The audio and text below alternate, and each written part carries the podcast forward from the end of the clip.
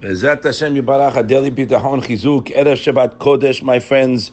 Rosh Chodesh Nisan Bezat Hashem. We will see the Geulah if we all work on ourselves, everyone individually, to come closer to Hakadosh Baruch Hu, to realize that He is the only address and the only one who controls everything in my life.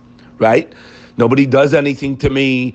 Nothing's happening. If things aren't going the guy's way, or he's having a test, the person who learns bitahon. You learn Shara bitahon.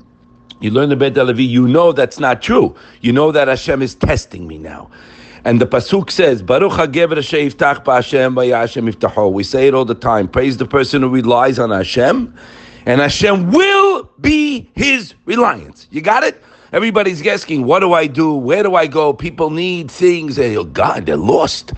We've fallen. I'm speaking to myself, my friends. We've fallen way way, way out there, guys. We're gone. Okay? We're way off. Why? Because we are in a world of goyim, and we do deal with goyim, right? We're in the business world. We're out there in the puppet show, and unfortunately, some of us get affected. I used to get affected until you work on yourself, where you go above it right? You don't get swayed by the daily, you know, occurrences. Then you're going to be closer to Hashem, and you will get your parnasa and anything you need in a different way. The Chovot HaLevavot writes in the third perek. The second principle, this is what applies to us guys. Unbelievable. Listen to this. That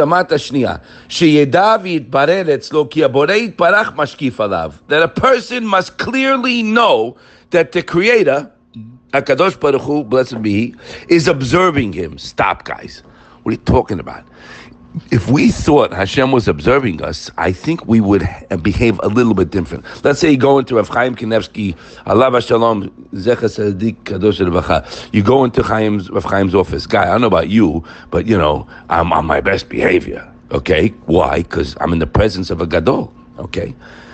But when we're sitting alone in the kitchen, or when you're in your office foaming at the mouth, screaming and acting like a lunatic, Hashem is not in front of you. The answer is correct. He's not in front of you, right? That's why you're acting like that. But when you know, when you read it again and again, 50 times at least, Rabbi Miller says, read this over and over.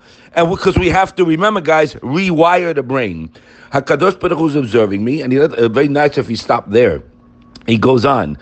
Nothing is hidden from him and all your secret thoughts and all that, and your innermost thoughts are in Hashem's face. He sees it clearly. He is the line. Hashem therefore knows if you are really relying on him with a full heart or not. Now, Hashem doesn't need partners, guys. So the problem with us is we have partners with Hashem. And he continues there in the third one. He said the third fundamental. You should place your reliance exclusively in Hashem in any area that you may need. You should not bring another partner with Hashem. and place your reliance on Hashem and something else. I just got a phone call this morning. I'll, I'll throw it out to you guys right now. A very fine young man who listens. He learns with us for many, many months, maybe a year. Uh, he asked me a question. He says, if a guy has a job, right, guy, he has a good job.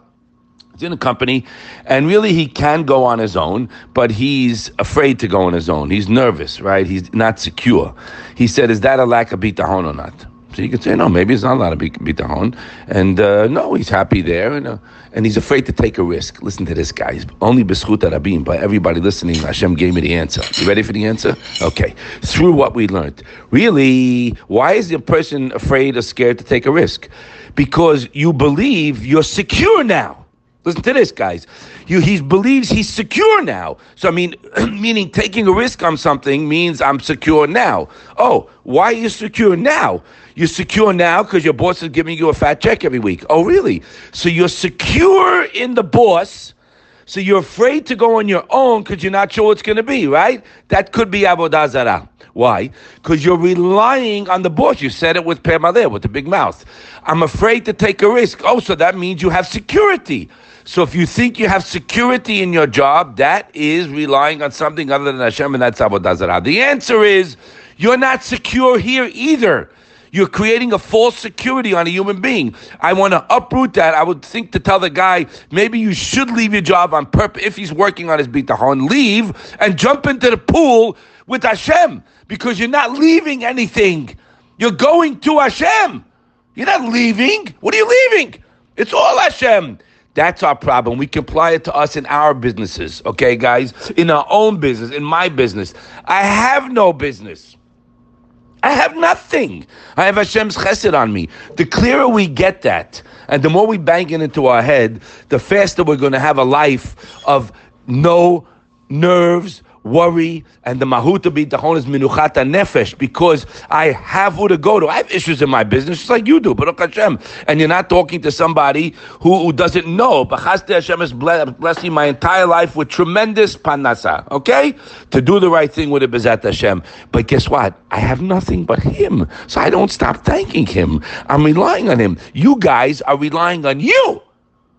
Oh, he's the brainstorm of the business. Do me a favor, please. You can't brainstorm making a cheese cheese sandwich. What do you brainstorm? Hashem gave you the idea, and you're taking credit for it. Yeah, you're taking credit for it. Yeah, you have a stickle ga'ava. It's all ga'ava. I am nothing. We prayed Na'amidah. This morning say, I'm dust to everyone. Let's live it, man. Because he says over there, a person says Yibotech and Hashem, and he's not. He's making Hashem because Hashem knows our heart. We're going into Shabbat Kodesh. I'm sure just told us Shabbat is a day, guys, to work on the three most important uh, areas in our life: Shmiyah, Lev, and Dibur. What you hear, what you speak, and what's in your mind.